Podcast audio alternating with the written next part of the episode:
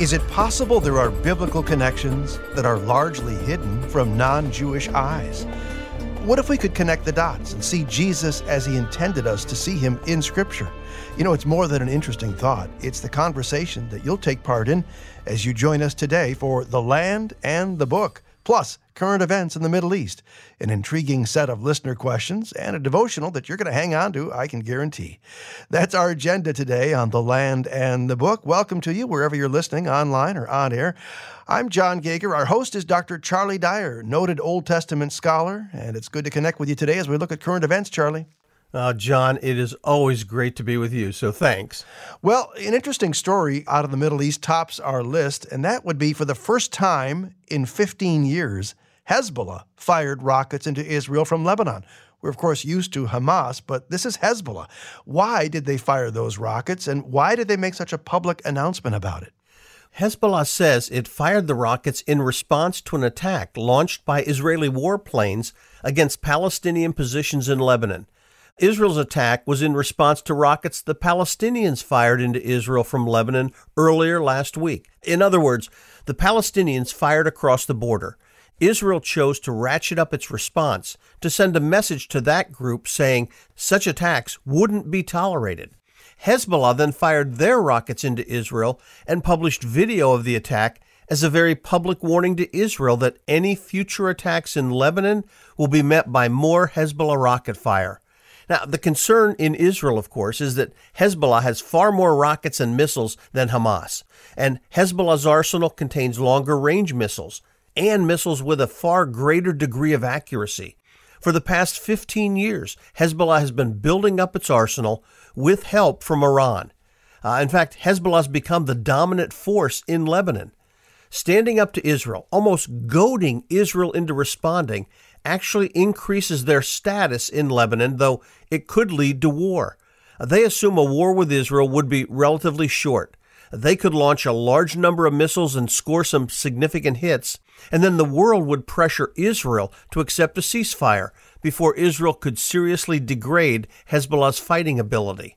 Behind Hezbollah's new aggressiveness, of course, is Iran. Mm-hmm. They want to use Hezbollah and Hamas and Syria to encircle and weaken Israel. Uh, short term, this reduces Israel's ability to attack Iran.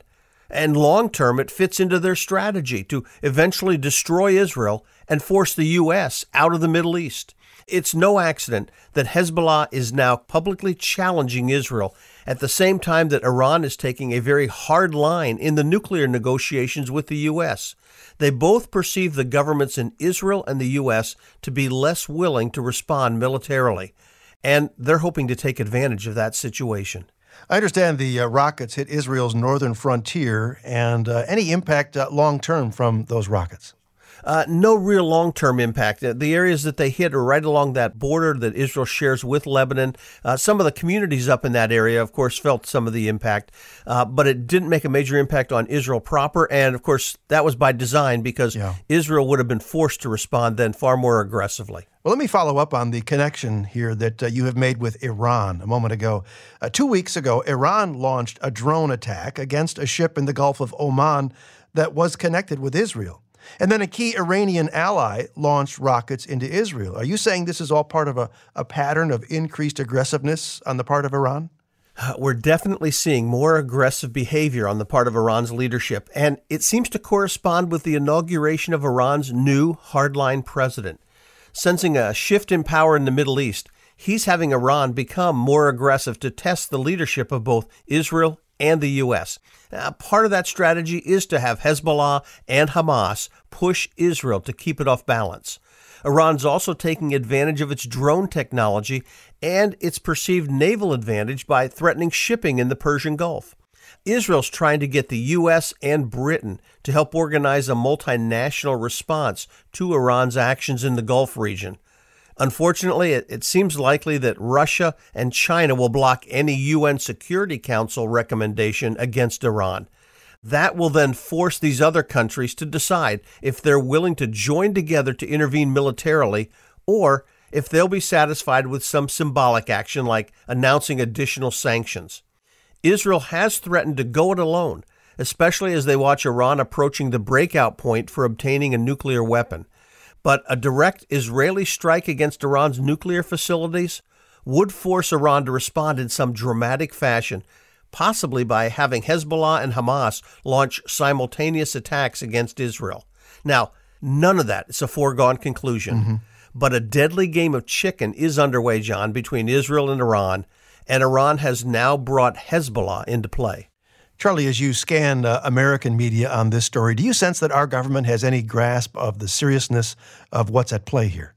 Uh, we certainly don't see that in the media. I, I suspect our government does, and certainly uh, the head of the CIA traveled to Israel this week to confer with Israeli officials on a, a U.S. Israeli response to Iran. But uh, it's just unclear how serious the U.S. would be or how much of a, an action we would be willing to take uh, to stand up against Iran. That's not yet been made clear.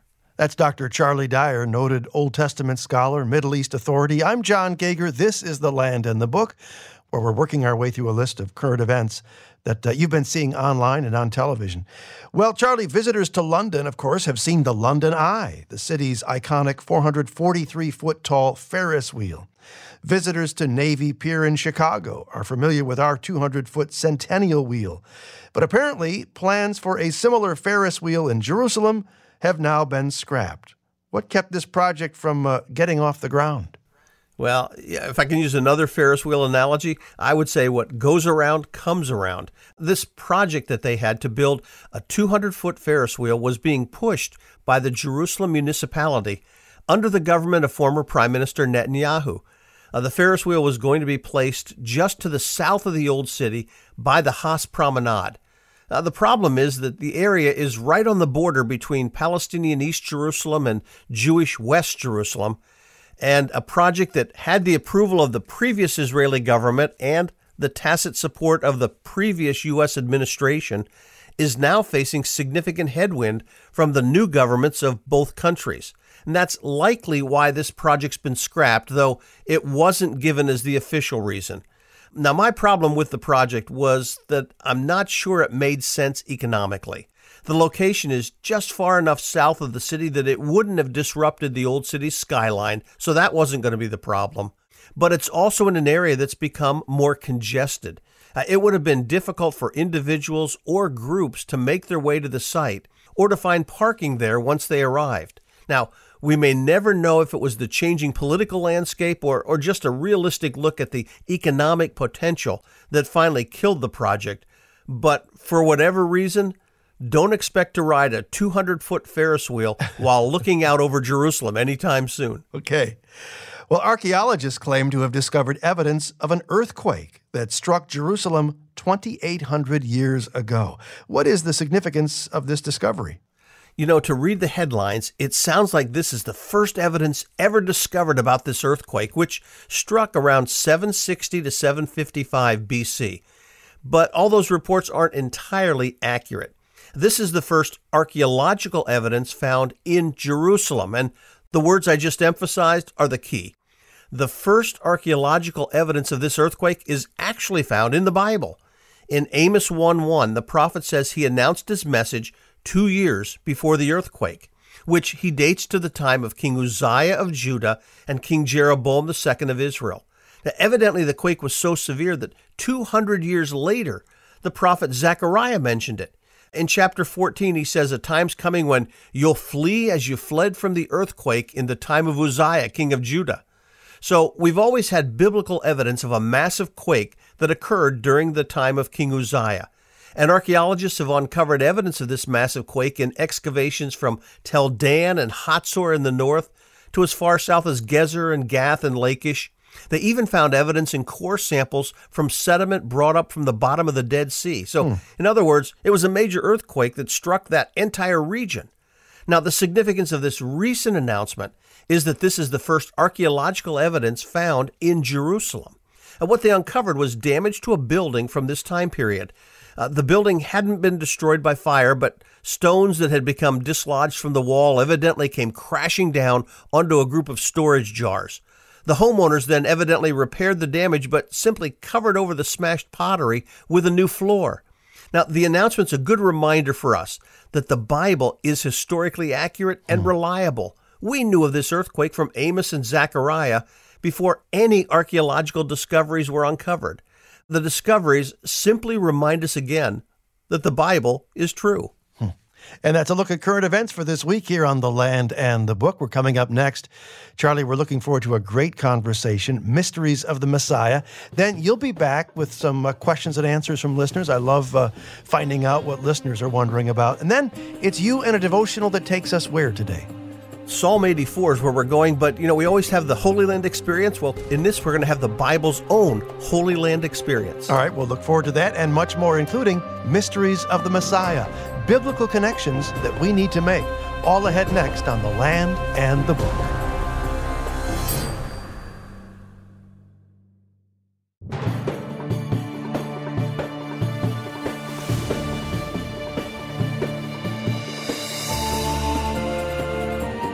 Is it possible there are biblical connections that are largely hidden from non Jewish eyes? What if we could connect the dots and see Jesus as he intended us to see him in Scripture? Well, it's more than an interesting thought. It's the conversation we're about to have next on The Land and the Book. Welcoming you back to segment two, I'm Jon Gauger, and before uncovering some mysteries of the Messiah, let's tackle the mystery of sharing Yeshua with our Jewish neighbors, friends, and coworkers. Finding Messiah in unexpected places. Wouldn't you love for your Jewish friend to find him? Well, let's sit down with Michael Rydelnik and let him kind of take us on a bit of a tour. What would you say, Michael? Well, there's one passage in particular that I found interesting. I was on a translation team for a, a Bible, and I was given the book of Joel to do the initial translation before the team got to work on it. Mm-hmm. And we weren't allowed to look at the English Bible. And so I was translating Joel, and verse 23, I translated it quite differently than most English Bibles. In the English Bible, it says, Children of Zion, rejoice and be glad in the Lord your God because he gives you the autumn rain for your vindication. But in Hebrew, it doesn't say that at all. It says, Rejoice because he gives you the teacher for righteousness. That's what it says. Mm. And it's the phrase that the Qumran Dead Sea Scroll community, they took that for their leader, the teacher of righteousness. But it actually is a promise that the Messiah would come and he would be our teacher for righteousness. Our more litzdaka is what the Hebrew says. And uh, I was so surprised when I saw that. And there's actually an article in the handbook showing how this is a great messianic prophecy. To my friend who says, Well, that's nice, but I think you're reading too much into it, what do you say? Ah, I'm reading it in the Hebrew. Not too much into it. I'm reading it in the initial uh, what the text is in the original language. And uh, that's so important not to read into it, but to read it for what the text actually says. Michael Rydelnik is professor of Jewish studies at Moody Bible Institute, joining us today on The Land and the Book. Raised in a Jewish home in New Jersey, Rabbi Jason Sobel dedicated much of his life to finding truth. After years of studying and seeking, he encountered the Lord and found his true identity as a Jewish follower of Jesus, Yeshua. Suddenly, all the traditions that Rabbi Jason grew up with took on new depth and meaning as God connected ancient wisdom with the teachings of the Messiah. Well, Rabbi Jason Sobel is the founder of Fusion Global, a ministry seeking to bring people into the full inheritance of the faith by connecting treasures of the old and the new. It's a pleasure to welcome a fellow graduate of the Moody Bible Institute to the land and the book. Shalom, Jason. Shalom, shalom. It's great to be with you. Thanks for having me. You've written that uh, most people do not understand how the Bible fits together, even people of faith. Uh, too many Christians accept half an inheritance in that they are content to embrace merely the New Testament. Uh, how have we come to this place, Jason?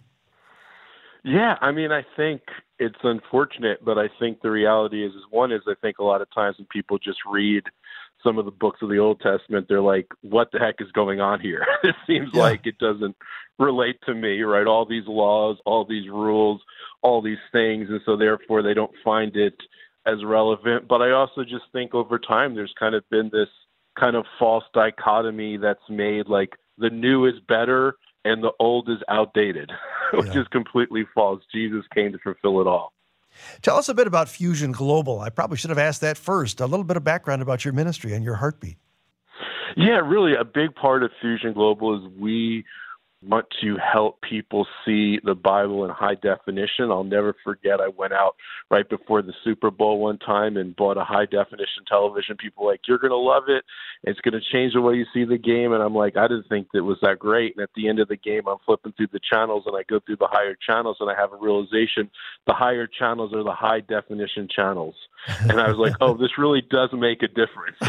it really does make and I feel like many people are reading the Bible in standard definition and we want people to fall more in love with the entirety of his word and with Jesus. And I think when you see how the old and the new connect and the Bible comes alive, it's it's life changing. You write God's word, written by many people over thousands of years, is not a random collection of people and stories, but they have intricate connections. A skeptic might say, well, if that's true, then why have so many missed so many of those connections? Yeah, I mean, I think that clearly the writers of the New Testament saw the connections. The Gospels are based upon messianic prophecies. What we're saying is that there's always more in the Bible. What I love about God's Word is that it is shallow enough for it's like the ocean it's shallow enough for any child to be able to wade in it but it's so deep that you'll never be able to explore the depths of it and that's the mystery and the wonders of god's word that we want to help people explore the mysteries of the messiah. In the book you suggest that jesus is actually seen as the messiah of creation. Elaborate yeah it's so interesting on a number of levels i mean for example, the very first letter in Hebrew of Genesis 1 1 is the word ba, beginning. In Hebrew is bait. The last letter of the book of Revelation is the word amen, the word and. The first letter and the last letter of the Bible spells the word ben, which means son in Hebrew, like Benjamin, because from the first letter to the last letter, it all points to the son. But I mean, you even see this in another level, which is a lot of Christians don't even ask the question, like, why did Jesus have to die on a cross? Well, it goes back to creation. How did sin enter the world? The first man and woman stole from a tree. So God put back on the tree a cross for you and me to make an atonement to bring about forgiveness. Why were his hands pierced? Because our hands stole from the tree. Why was his side pierced? Because who led Adam into temptation? It was Eve, the one taken from the side. So his mm. side is pierced to make atonement for the woman. A crown of thorns on his head. Why? Because what's the curse of creation? The ground will produce thorns and thistles. He's taken the curse of creation on his head, our pain, our shame, to reverse it and restore the blessing. Boy, that's powerful. Powerful. Rabbi Jason Sobel, our guest, is the founder of Fusion Global, a ministry seeking to bring people into the full inheritance of the faith by connecting treasures of the old and the new. Uh, an entire chapter of the book is devoted to the Messiah revealed in Moses. Where do we see Jesus in the life of this uh, favorite Old Testament character, Moses? oh, yeah, it's incredible. I mean, he is one of the most important figures as pointing to the Messiah. I mean, Deuteronomy says, I will raise up a prophet like Moses from your midst. So in Jewish thought, the the Messiah was going to have to be uh, like Moses. And this is what we see so much of what's going on in the New Testament. So, for example, you know, Moses gives manna in the wilderness, Jesus multiplies the bread and the fish, right? Moses parts the sea. What does Jesus do? He's even greater. He walks upon the water. And so we see all these different connections between Jesus being the greater than Moses in just very significant and profound ways. Hmm. Well, Passover should certainly open our eyes to the life and mission of Jesus, but take us back to that Exodus moment where Messiah is so clearly revealed. Oh yeah, I mean it's it's incredible because you know God says to the children of Israel during the tenth plague, God says, "Unless I see the blood on the doorposts of your house, I won't pass over. But if I see the blood, then death won't come to your house." And so, in the same way that the blood had to be sprinkled on the doorposts of the house, we have to apply the blood to our life by faith so judgment passes over. And the Last Supper was actually a Passover Seder. And when he raises the cup at the Passover Seder, the amazing thing, it was the third cup of the Passover, because there's four cups at the Passover. And the third cup refers to, in Jewish thought, the three sprinklings of the blood of the Passover lamb on the doorposts of the house. And then you have the bread that he broke, which was the unleavened bread, the matzah, which is pierced, striped, bruised, broken, which is fulfillment of Isaiah 53, pierced for our transgressions, crushed for our iniquities, and by his stripes we're healed. So when we place our faith in him, we find Jesus as our Passover, forgiveness and freedom in him.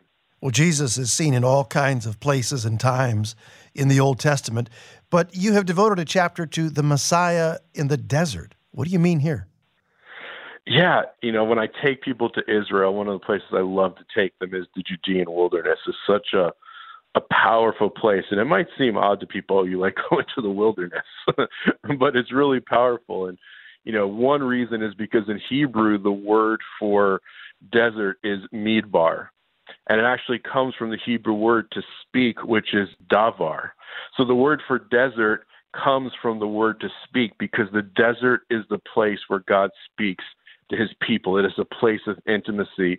It's a place that's free of distractions. That's why God speaks to Abraham in the desert, and Moses in the burning bush in the desert, and he takes you know, all these great men of faith out into the desert. And even Jesus himself, when he begins his ministry, has to go into the desert. Why? Just like Moses was called in the desert, Jesus has to be called in the desert as well. So God wants to transform our deserts into places of intimacy where he speaks to us and transforms us and teaches us to depend upon him.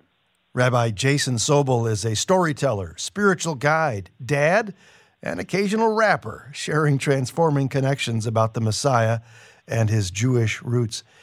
The love story of Ruth and Boaz, one of my favorites, is just awesome at face value. And yet, you find here a strong presence of Yeshua. Explain. Oh, yeah. I mean, the rabbis see so much deeper connection in the conversation between Boaz and Ruth, pointing to the Messiah's suffering and the Last Supper. But one of the things that's really, I think, significant about this as well is that in the genealogy of Jesus, there's four women women weren't included in Jewish genealogies in the first century. But what's even more interesting is that there's these four women have one thing in common: they're all Gentile women. So now you have four Gentile women in the genealogy of Jesus. What is it trying to teach us? What's it trying to communicate? And it's trying to communicate that it takes Jew and Gentile together to birth the line of David, which is the line of the Messiah. And therefore, it is so important for Jew and Gentile to unite in this season. We see all this stuff going on in the Middle East and Israel and around the world. Now more than ever, we have to unite to birth God's gospel and good news around the world. Hmm. You know, many people scratch their heads when we say that Jesus is definitely found in the Old Testament. Take us to a favorite Old Testament scene or passage where Messiah is found. Um, again, you know, the Messiah can be revealed on so many different levels uh, you know, in in the Old Testament. But one of the places that I love is very, the very first verse of Genesis chapter one, where it says, "In the beginning, God created the heavens and the earth." Well, actually, in the Hebrew, the word, the first word is Bereshit. It can actually be read through the firstborn. God created the heavens and the earth. Hmm. And when the rabbis read that, they read everything was created for the sake of the Messiah. So from the very first word in Jewish thought, it points to the Messiah. Hmm. You know, and even the word barat, to create out of nothing, there's an allusion to the Trinity with the three letters in it. So there's just so much there that just hmm. points to the Messiah. What about the Messiah and Pentecost? Highlight this connection for us. Yeah, and one of the things when people read Acts chapter 2, they read flames of fire hanging over their heads. It seems kind of strange. What the heck is going on here? What we have to understand is that Acts 2 is actually a reenactment of Mount Sinai. And just like the people were in one accord at once at Sinai, the people were united in the book of Acts. But of course, there's more because there's an ancient Jewish translation known as the Targums. It's kind of like the Living Bible is written in Aramaic.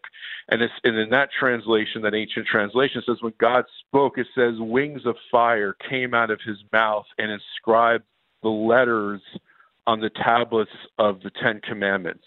And so what's interesting is that what the disciples have hanging over their heads in Acts chapter 2 is exactly what this ancient translation is saying God used to inscribe the words on the tablets of the stone tablets. The reason being is that he's just starting the new covenant. So his words are no longer being written on stone tablets, being written on our heart, which is a great thing. Yeah, for sure.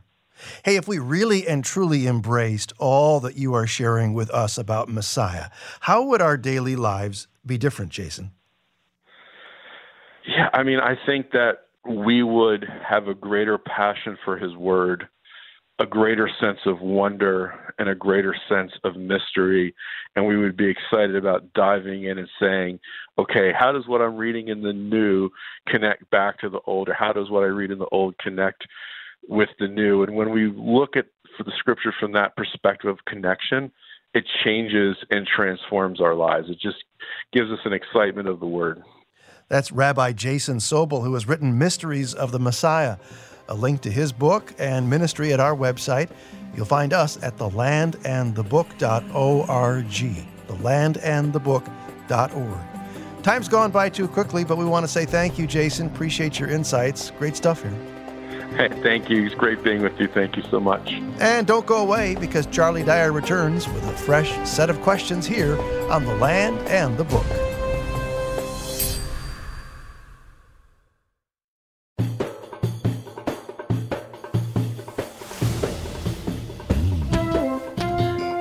Time once again to find out what listeners like you are puzzling over as you open your Bibles and scan through God's written word. I'm Jon Gauger. This is The Land and the Book. Grateful that I don't have to answer those questions because Charlie Dyer is able and ready. Got your Bible open there, Charlie? You ready to take a take a look at some of these questions? I am, John. It's right here beside me. All right, let's start with this one. What type of wine, this listener wants to know, was consumed during biblical times? Were these wines alcoholic? What do you think? Yeah, and I'm going to start here by probably offending one person or another. So let me just say at the beginning the Bible never condemns drinking alcoholic beverages, though it clearly condemns drunkenness and drinking to excess. Two passages that I just put in front of me at this point Galatians 5:18 Paul said, Don't get drunk on wine, which leads to debauchery. Instead, be filled with the Spirit. But on the other side of the equation, Paul advised Timothy to stop drinking only water and use a little wine because of your stomach and your frequent illnesses. Now, putting those two together tells us that uh, they could drink wine, but uh, we need to remember God never permits uh, drunkenness. Now, that leads, though, to answering the question what type of wine was consumed during biblical times? Well, the wine mentioned in the Bible was not unfermented grape juice. And I say that for a very practical reason. Uh, the process of fermentation begins when the grapes are tread in the wine press, and it continues while that juice is collected and allowed to sit in a wineskin or a jar. Uh, yeast can be found on the skins of the grapes, and it occurs naturally in the soil, and it interacts with the sugar in the grapes to cause fermentation. So the wine they consumed did have alcoholic content. But here's the third issue that needs to be addressed. The normal practice for the Hebrews and the Greeks was not to drink undiluted wine.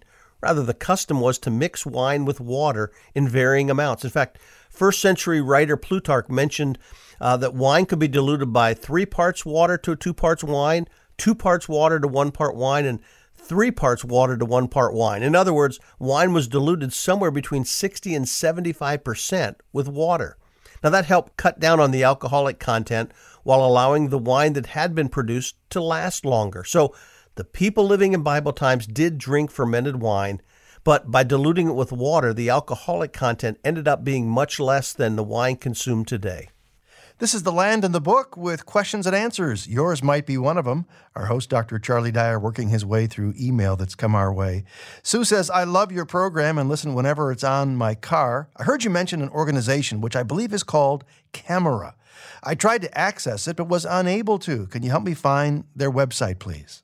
Uh, I can, and the uh, the long name for the group is the Committee for Accuracy in Middle East Reporting and Analysis. Uh, thus, the acronym CAMERA.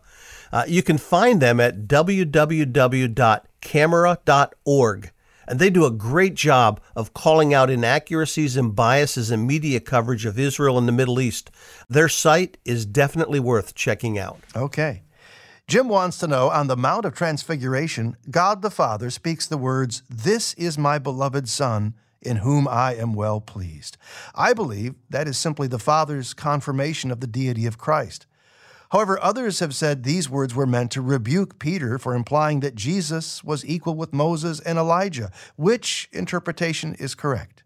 Well, since no explanation is given in the text, I can't be too dogmatic, but One observation that helps me is the realization that the words spoken by God the Father from heaven there in Matthew 17 are virtually identical to the words he spoke at Jesus' baptism back in Matthew 3.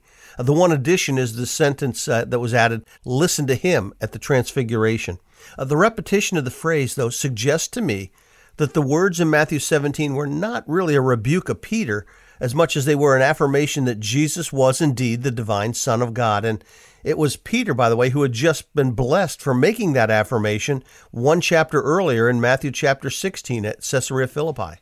Okay, let's go to Karen's question. What is the kingdom of God Paul and Barnabas are talking about in Acts 14, verse 22? The passage says, They returned to Lystra and to Iconium and to Antioch, strengthening the souls of the disciples, encouraging them to continue in the faith, and saying that through many tribulations we must enter the kingdom of God. Can you clarify?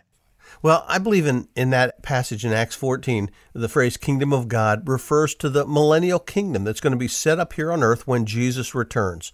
Luke actually uses that phrase six times in the book of Acts, from Acts 1 all the way through Acts 28, and I think it has the same meaning each time. Paul and Barnabas on that first missionary journey uh, were returning back through the towns that they had just gone through, and they were both warning and encouraging those who've come to faith. Uh, the warning is that those people can experience persecution. In fact, the word used there is many hardships. But the encouragement is that the end result is the still certain promise of the return of Jesus and that coming millennial kingdom. Bill says, second to church on Sunday, the land and the book is the highlight of my weekends. Here's my question. In many translations of Isaiah 9, verse 6, Christ is to be called Wonderful, comma, Counselor, two different names while in other translations, he's called Wonderful Counselor, together as one name. It would seem to me that in keeping with the way that the other names are written with a descriptor, Mighty God, Everlasting Father, and Peace Giving Prince, that it should be Wonderful Counselor, not two separate names. What's the proper translation? Yeah, Bill, I agree. I think it's best to translate the phrase in Isaiah 6 as Wonderful Counselor with those two words going together as a single name. Uh, the first word, by the way, is used 15 times in the Old Testament to describe the amazing acts of God. And the two words do actually occur together again in Isaiah 28 29 to describe the Lord Almighty or the Lord of hosts, who's wonderful in counsel and magnificent in wisdom.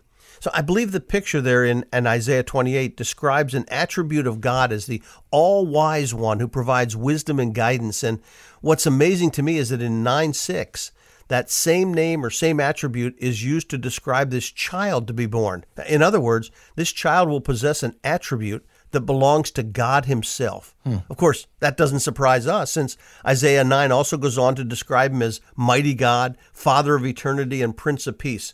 But l- let me add one more thing here as somebody reads that passage. I don't believe in that passage Isaiah is confusing God the Son with God the Father. You know, in calling the Son, as, as some translations have it, everlasting Father, some might think that there's a confusion. But uh, I think what he's actually doing in that case is saying the Son will be the Father in the sense of bringing into existence eternity itself. I see this as an Old Testament equivalent of, uh, say, John 1 1 to 1 3. Uh, in the beginning was the Word, the Word was with God, the Word was God. Through him all things were made. Without him nothing was made that's been made. Uh, he's not the everlasting Father in the sense that God the Father and God the Son are the same person, but he's the Father of eternity. That is, uh, Jesus gave birth to creation and eternity itself, uh, exactly the way John 1 describes. It's The Land and the Book from Moody Radio. Dr. Charlie Dyer's answering questions. Yours. Jim says, In my daily devotions, I just finished the book of Deuteronomy, which reminds me of a question I've often wondered about. God's punishment for Moses' sin was death, and of course, not allowing him to enter the promised land. But if his death took him to paradise, how was his death before entering the promised land punishment? Wouldn't it be far more rewarding to enter paradise than the earthly promised land? Yeah, Jim, I got to start by first saying uh, thank you for reading the book of Deuteronomy. Uh, that's uh, the place where the gilding is still on the pages for many people's Bibles. Uh, there's a lot to be found in that book and in all the Old Testament. Now, from our perspective, though, in answer to your question, we do understand the heavenly Jerusalem or paradise is a far better destination than the earthly promised land. But I think we need to remember that Moses didn't have our theological perspective. You know, for him, the land promised to the children of Israel was a promise he longed to have fulfilled in his lifetime. In our own lives, and I think we can put it in perspective this way. You know, there are things we long to uh, have happen. You know, we anticipate the arrival from our own wedding to the birth of a child to the visit of a beloved relative. Now, if we were to stop and think about it, we would also admit that being at home in heaven with Jesus would be far more glorious. Yet, we still have that sense of joy over those temporal rewards and we have sadness over their loss. Now, to not be allowed to enter and experience the land to which he had been leading the people for 40 years, that was a genuine punishment for Moses. Hmm. I suspect the moment he died, however, he did see things in a different light.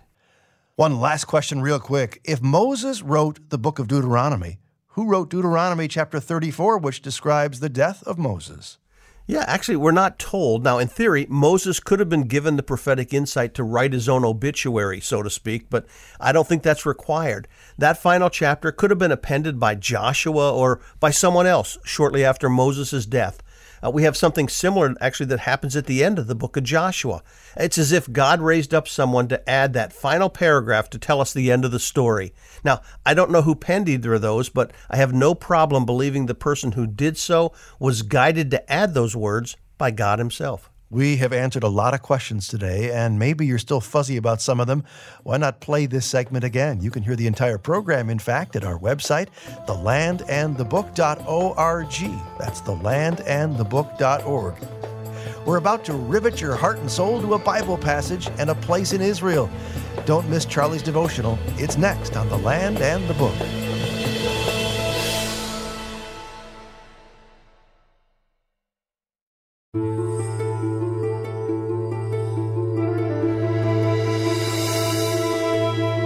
Hey, thanks for listening today to The Land of the Book with our teacher, Dr. Charlie Dyer. You know, Charlie, the older I get and the more time I spend in Scripture, the more appreciation I think I have for the Psalms. They just seem to connect with us, the Psalms at the, at the level of the soul. They are. They are the music that moves the truth of God from our heads to our hearts uh, it, expresses all of the emotions from joy to uh, frustration to fear. Yeah. Uh, but that's why in reading them, there's a psalm for whatever we're experiencing right now. So, why is it you've chosen Psalm 84 uh, for the direction of today's devotional? Ah, it's a psalm written by someone who uh, I call him the grateful pilgrim, huh. someone who had made the journey to Jerusalem and then wrote about it. Well, speaking of people who've made the journey to Jerusalem, let's take in a Holy Land experience from someone who's been there. One of my most memorable places in Israel when we traveled throughout the land was the Sea of Galilee.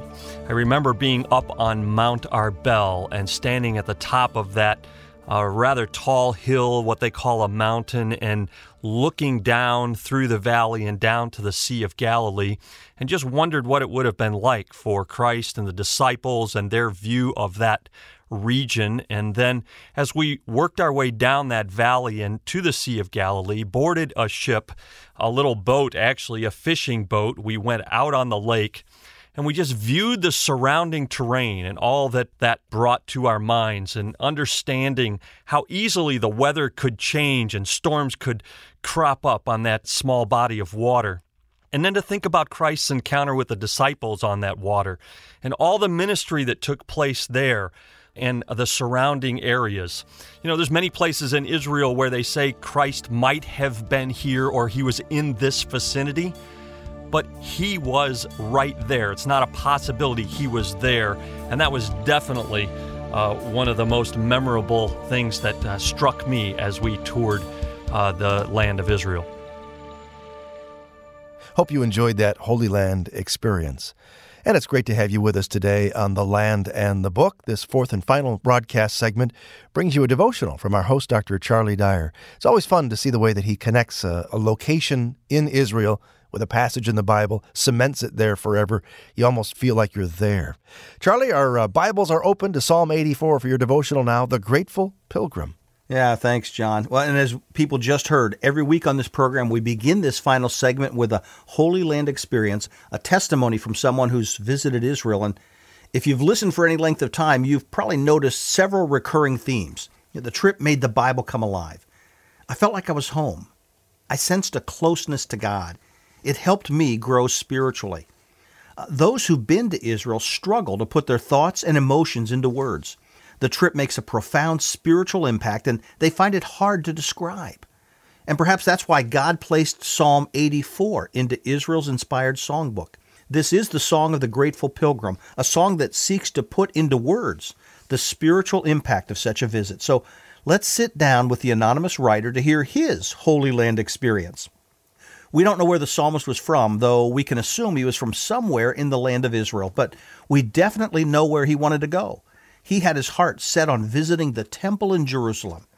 Perhaps he was traveling there for one of the three annual pilgrimages, but whatever the reason, his soul longed and even yearned for the courts of the Lord. But what is it about this trip that has so profoundly impacted the pilgrim? Well, he instinctively knows the journey is connected in a special way to the God he loves. It's not just the beautiful temple buildings that draw him to Jerusalem. In fact, he doesn't describe it as the house of God.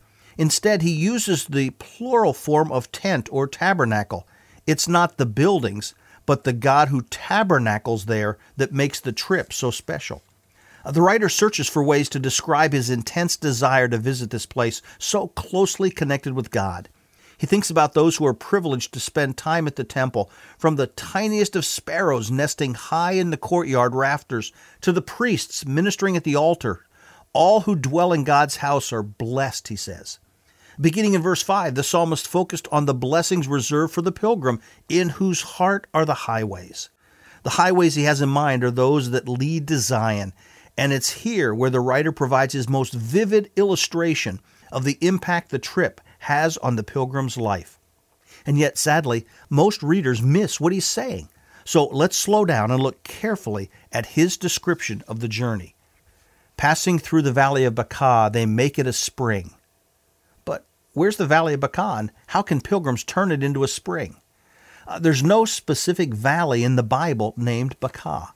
Used as a noun, the word Baca refers to the balsam trees uh, that produce the balm of Gilead mentioned in the Bible. The balsam tree would weep or drip a resinous gum that was collected and used to produce the healing balm. But when used as a verb, the word Baca meant to weep, wail, or lament. It's, it's possible the tree got its name from the resinous gum that wept from the branches. Rather than identifying a specific physical location on his journey, I believe the writer is describing the emotional impact of his pilgrimage. The journey to Jerusalem took his sadness and sorrow, represented by the valley of weeping, and replaced it with a spring. Water was a symbol of life, abundance, and ultimately joy. Lest we miss the point, he immediately adds that the early rain also covers it with blessing. The early rain was part of the blessing promised by God to Israel in Deuteronomy 11. God sends his showers of blessing on the pilgrim as he makes his way to God's house in Jerusalem. The journey to Jerusalem was physically exhausting. Uh, it was for the Old Testament pilgrims, and it still is for travelers today. But rather than growing weary on the journey, he says they go from strength to strength. They discover an unknown, unexplained sustaining power that keeps them strong even as they journey to appear before God in Zion. The journey also has a spiritual impact on the pilgrim, and the psalm ends with his prayer to God, whom he addresses as the God of the armies of heaven, the Lord God of hosts. While he asks God to protect the king, whom he describes as Israel's shield and as God's anointed, he later acknowledges that ultimately God is Israel's sun and shield. The journey has reaffirmed the pilgrim's trust in his God. How significant is the impact of the pilgrimage? A day in your courts is better than a thousand outside. I tell people that a two week trip to Israel is like a year in Bible college or seminary, but it turns out I've been underestimating the impact of such a trip.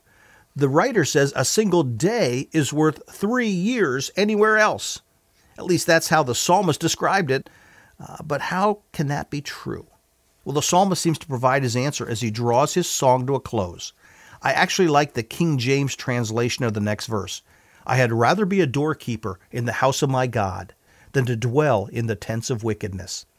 The humblest position serving God in Jerusalem was far more desirable than time spent in the greatest so called pleasure palace on earth. What happens in Vegas might supposedly stay in Vegas, but what happens to a person in Jerusalem impacts the person forever.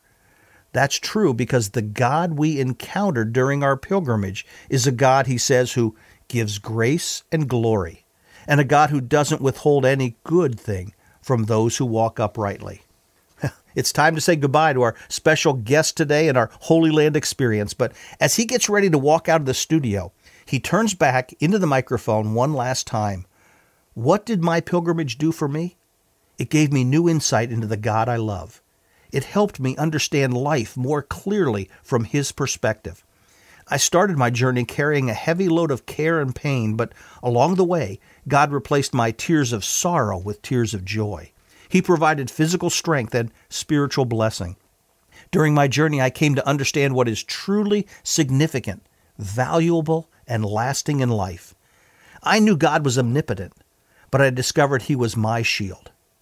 I knew He was omnipresent, but I discovered He had chosen to work in a special way in this unique part of the world. I knew He was omniscient, but I discovered I was able to look on His face and learn more about Him as I walked through the land where He revealed so much about Himself. God didn't change during my trip, but I did, and I'll never be the same as a result. Well, that's a neat story. Thank you, Charlie. Hey, we'd love to hear your story about how the land and the book is connecting with your life. Maybe giving you insights as you're teaching a Sunday school class. Maybe you're a pastor and you appreciate the insights that you're gaining here. Why not email us at the land and the book at moody.edu. The land and the book at moody.edu. The website you can visit to connect with our Facebook page and to hear today's program again is thelandandthebook.org. That's thelandandthebook.org. For our host, Dr. Charlie Dyer, I'm Jon Gauger. Do come back next week for more of The Land and the Book, a production of Moody Radio, a ministry of Moody Bible Institute.